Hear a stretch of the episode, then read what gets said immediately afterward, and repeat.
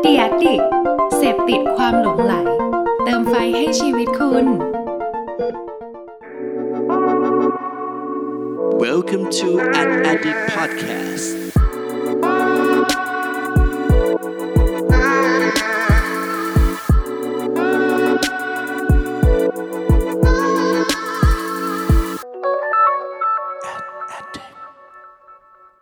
สวัสดีครับ ขอต้อนรับเข้าสู่ a d d i c t Podcast ตอนที่ 76 กับผม เพิร์ดพงปฏิภาสุขยืดครับ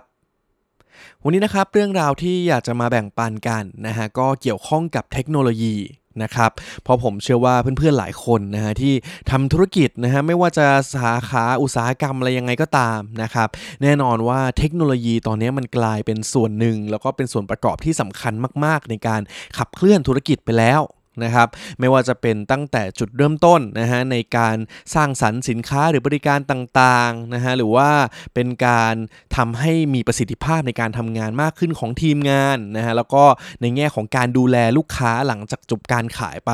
ก็มีส่วนที่เทคโนโลยีเนี่ยโหต้องมีบทบาทที่สำคัญมากๆ แน่นอนเลย นะครับแล้วก็ถ้าสมมติว่าธุรกิจไหนเนี่ยไม่เรียนรู้เทคโนโลยีใหม่ๆนะครับไม่ปรับตัวเนี่ยแน่นอนว่าก็ตายกันไปเยอะมากแล้วนะครับอย่างที่เราเห็นหลายๆเคสนะฮะวันนี้ครับ a d d i c t Podcast ก็เลยอยากจะมี 5 เทคโนโลยีสำคัญด้านการสื่อสาร แล้วก็กระบวนการทำงานในองค์กร และธุรกิจต่างๆ มาแบ่งปันกันให้เพื่อนๆเนี่ยได้รู้จักกันเอาไว้นะครับแล้วก็ถ้าสมมุติว่าวันนี้เรารู้จักขั้นพื้นฐานกันไปแล้วนะฮะเพราะว่าสิ่งที่ผมมาแบ่งปันวันนี้เนี่ยคงไม่ได้แบบโอ้โหอธิบายแบบให้เข้าใจลึกแบบสุดขนาดนั้นนะฮะแต่ว่าเป็นนิยามให้เพื่อนๆได้รู้จักกันเบื้องต้นละกันนะฮะแต่ว่าถ้าใครรู้จักกันแล้ว อยากจะไปศึกษาเพิ่มเติมก็ลองดูนะฮะเพราะว่าอย่างที่ผมบอกว่าใครรีบปรับตัวก่อนเนี่ยก็จะยิ่งได้เปรียบนั่นเอง นะครับ งั้นเดี๋ยวเราลองมาดูกันครับว่า 5 เทคโนโลยีการสื่อสารที่สำคัญสำหรับธุรกิจในอนาคตจะมีอะไรกันบ้างลองไปฟังกันดูครับสำหรับเทคโนโลยีตัวแรกครับ ที่อยากจะมาแบ่งปันให้เพื่อนๆได้รู้จักกันนะครับ เทคโนโลยีนี้เรียกว่า Multi Protocol Label Switching นะครับ หรือว่าตัวย่อเนี่ยก็คือ MLPS นะฮะ ตัว Multi Protocol Label Switching เนี่ย มันก็คือเทคโนโลยีที่สามารถเชื่อมต่อการทำงานและรับส่งข้อมูลภายในองค์กร นะครับเพราะว่าลองคิดดูนะฮะองค์กรในสมัยนี้เนี่ยมันก็ต้องมีแบบว่าหลายสาขาเนาะในการส่งข้อมูลอะไรต่างๆ มันก็ต้องผ่านเครือข่ายต่างๆ ที่ทำงานให้มันมีประสิทธิภาพใช่ไหมครับ โดย MLPS เนี่ยก็จะเป็นเทคโนโลยีที่สามารถทำให้เชื่อมต่อนะครับผ่านทางโลกเครือข่ายเสมือนจริงนะฮะที่เรียกกันว่า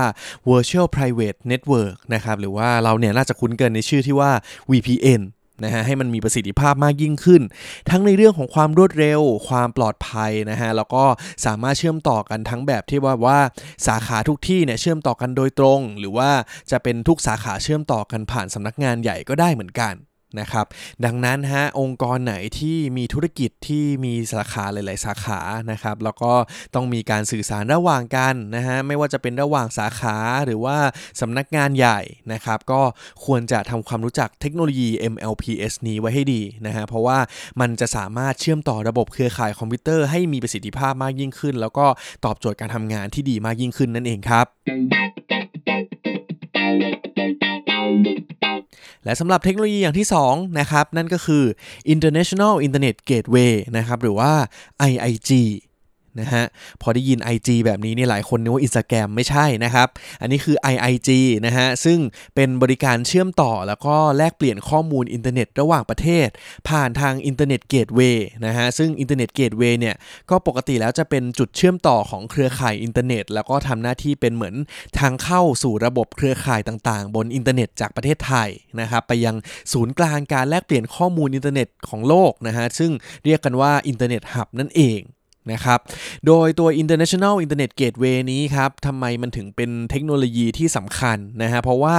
สิ่งนี้ครับจะสามารถช่วยทำให้เป็นการเชื่อมต่อผ่านวงจรการสื่อสารด้วยระบบเทคโนโลยีที่เรียกว่าเคเบิลใยแก้วนำแสงภาคพื้นดินนะครับ แล้วก็เคเบิลใต้น้ำซึ่งไอ้พวกเคเบิลอันนี้นะฮะมันจะมีวงจรขนาดใหญ่เพียงพอในการรองรับการเติบโต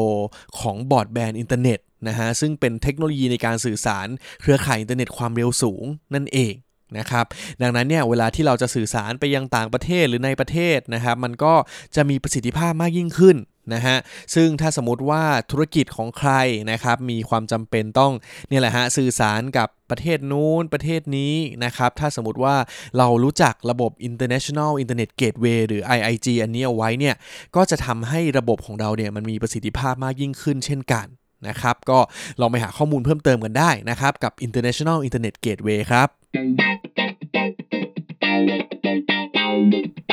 และเทคโนโลยีอย่างที่ 3 นะครับ นั่นก็คือ Cloud Solution นะครับ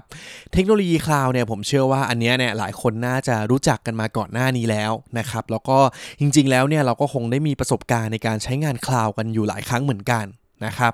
จริงๆ แล้วเนี่ยเทคโนโลยี Cloud Solution เนี่ยมันคืออะไรนะครับ มันก็คือเทคโนโลยีอย่างหนึ่งฮะที่ทำให้เราเนี่ยสามารถใช้ซอฟต์แวร์ หรือว่าระบบนะครับหรือว่าทรัพยากรของเครื่องคอมพิวเตอร์จากผู้ให้บริการนะฮะตัวอย่างเช่น TOT นะครับก็สามารถใช้งานสิ่งเหล่านี้ได้ผ่านทางอินเทอร์เน็ตนะครับโดยเลือกกำลังการประมวลผล แล้วก็ทรัพยากรได้เนี่ยตามจำนวนที่เราต้องการนั่นเอง นะครับ โดยถ้าสมมติว่าเราใช้ Cloud แล้วนะฮะสิ่งที่มันจะดีงามต่อการทำงานมากยิ่งขึ้นแน่นอนนะครับนั่นก็คือเราเนี่ยสามารถเข้าถึงข้อมูลจาก Cloud เนี่ยจากที่ไหนก็ได้นะครับเวลาไหนก็ได้ ดังนั้นถ้าสมมติว่าองค์กรหรือธุรกิจที่มีความจำเป็นนะครับที่จะต้องมีการเดินทางหลาย ๆ สถานที่ มีการทำงานร่วมกันจากหลาย ๆ ทีมนะครับการที่เรามี Cloud Solution แบบนี้นะฮะก็จะสามารถช่วยลดความยุ่งยากในการติดตั้งนะฮะแล้วก็ดูแลระบบแถมยังช่วยประหยัดเวลา แล้วก็ลดต้นทุนในการสร้างระบบคอมพิวเตอร์และเครือข่ายเองด้วยนะครับเพราะว่าเราเนี่ยสามารถไปเหมือนเช่าระบบคลาวของเขาได้เลยนะครับก็จะทำให้การทำงานเนี่ยสะดวกมากยิ่งขึ้นอย่างชัดเจนมากๆนะครับก็ต้องลองไปดูฮะว่าในองค์กรของเราเนี่ยมีระบบนี้แล้วหรือยังนะครับแต่ว่าถ้ายังไม่มีเนี่ยผมก็แนะนำให้ลองศึกษาเพิ่มเติมกันดูนะครับกับ Cloud Solution ครับ และสำหรับเทคโนโลยีอย่างที่ 4 นะครับ นั่นก็คือ virtual private branch exchange นะครับ หรือย่อสั้นๆนะฮะ นั่นก็คือ virtual BPX นะครับ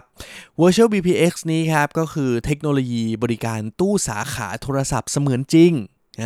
เพื่อที่จะสามารถมาเพิ่มประสิทธิภาพในการสื่อสารภายในองค์กรนะครับ โดยที่พอมันเป็นเครือข่ายเสมือนจริงแบบนี้นะครับ มันก็เป็นการลดค่าใช้จ่ายที่สิ้นเปลืองในการติดตั้งอุปกรณ์ ตู้สาขาโทรศัพท์แบบเดิมๆนะครับ ที่ปกติแล้วเนี่ยเขาจะเรียกกันว่า private automatic branch exchange นะครับ หรือว่า PABX นะฮะซึ่งเป็นระบบเก่านะครับที่เวลาที่เราจะสร้างระบบในการสื่อสารในองค์กร หรือว่าโทรเข้ามาต้องมีเบอร์ของทีมนู้นทีมนี้ต่างๆเนี่ยมันก็จะต้องติดตั้งอุปกรณ์นี้นะฮะแต่ว่าเมื่อมีเทคโนโลยี virtual BPX มานะครับก็จะทำให้เราเนี่ยสามารถสร้างเทคโนโลยีบริการตู้สาขาโทรศัพท์เสมือนจริงเนี่ยขึ้นมาได้นะครับในโลกเสมือนเลยนะครับแล้วก็จะทำให้เราเนี่ยประหยัดนะครับทั้งในแง่ของค่าใช้จ่ายในการจัดซื้อแล้วก็บำรุงรักษาตัวตู้สาขาโทรศัพท์นะครับ แล้วก็นอกจากนั้นเนี่ยเวลาที่เราใช้งานจริง ๆ แล้วนะครับ มันก็จะทำให้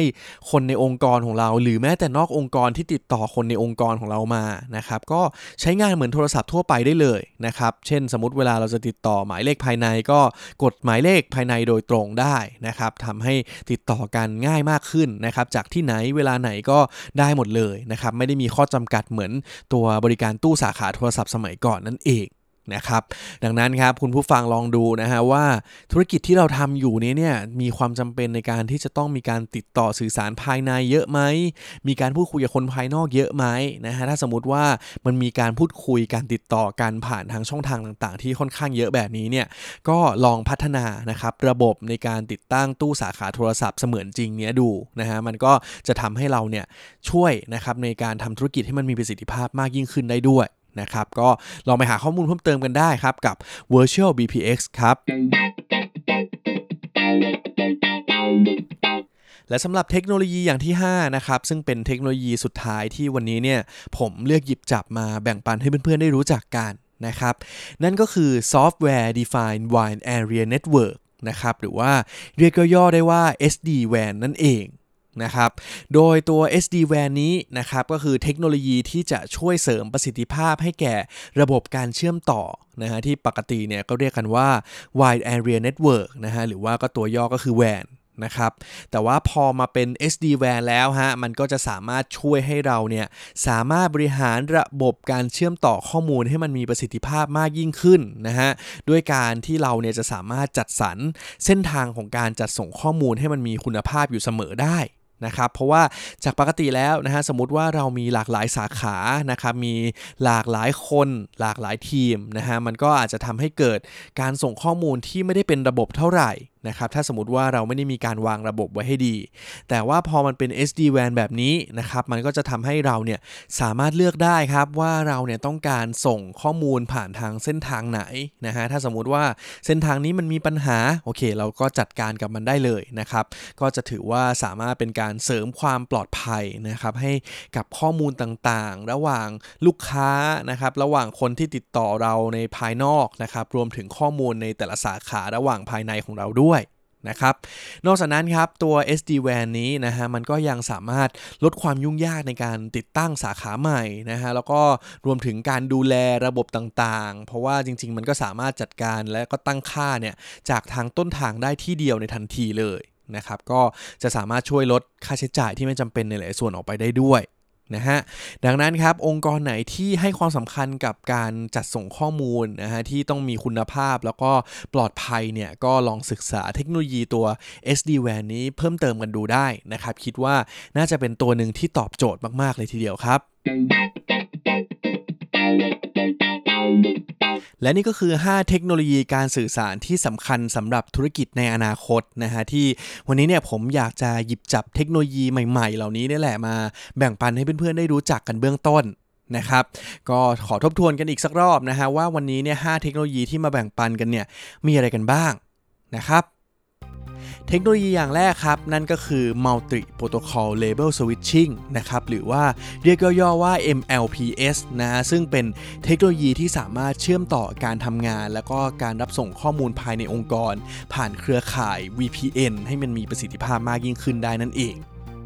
และอย่างที่ 2 ครับ นั่นก็คือ International Internet Gateway ครับ ซึ่งเป็นบริการเชื่อมต่อและแลกเปลี่ยนข้อมูลอินเทอร์เน็ตระหว่างประเทศผ่านทาง Internet Gateway นะฮะ โดยการใช้เทคโนโลยีต่างๆนะครับที่ทำให้รองรับการเติบโตของ Broadband อินเทอร์เน็ตได้และอย่างที่ 3 ครับ นั่นก็คือ Cloud Solution นะฮะ ซึ่งเป็นเทคโนโลยีที่ทำให้เราเนี่ยสามารถใช้ซอฟต์แวร์ ใช้ระบบแล้วก็ทรัพยากรของเครื่องคอมพิวเตอร์จากผู้ให้บริการได้ทุกที่ทุกเวลาเลย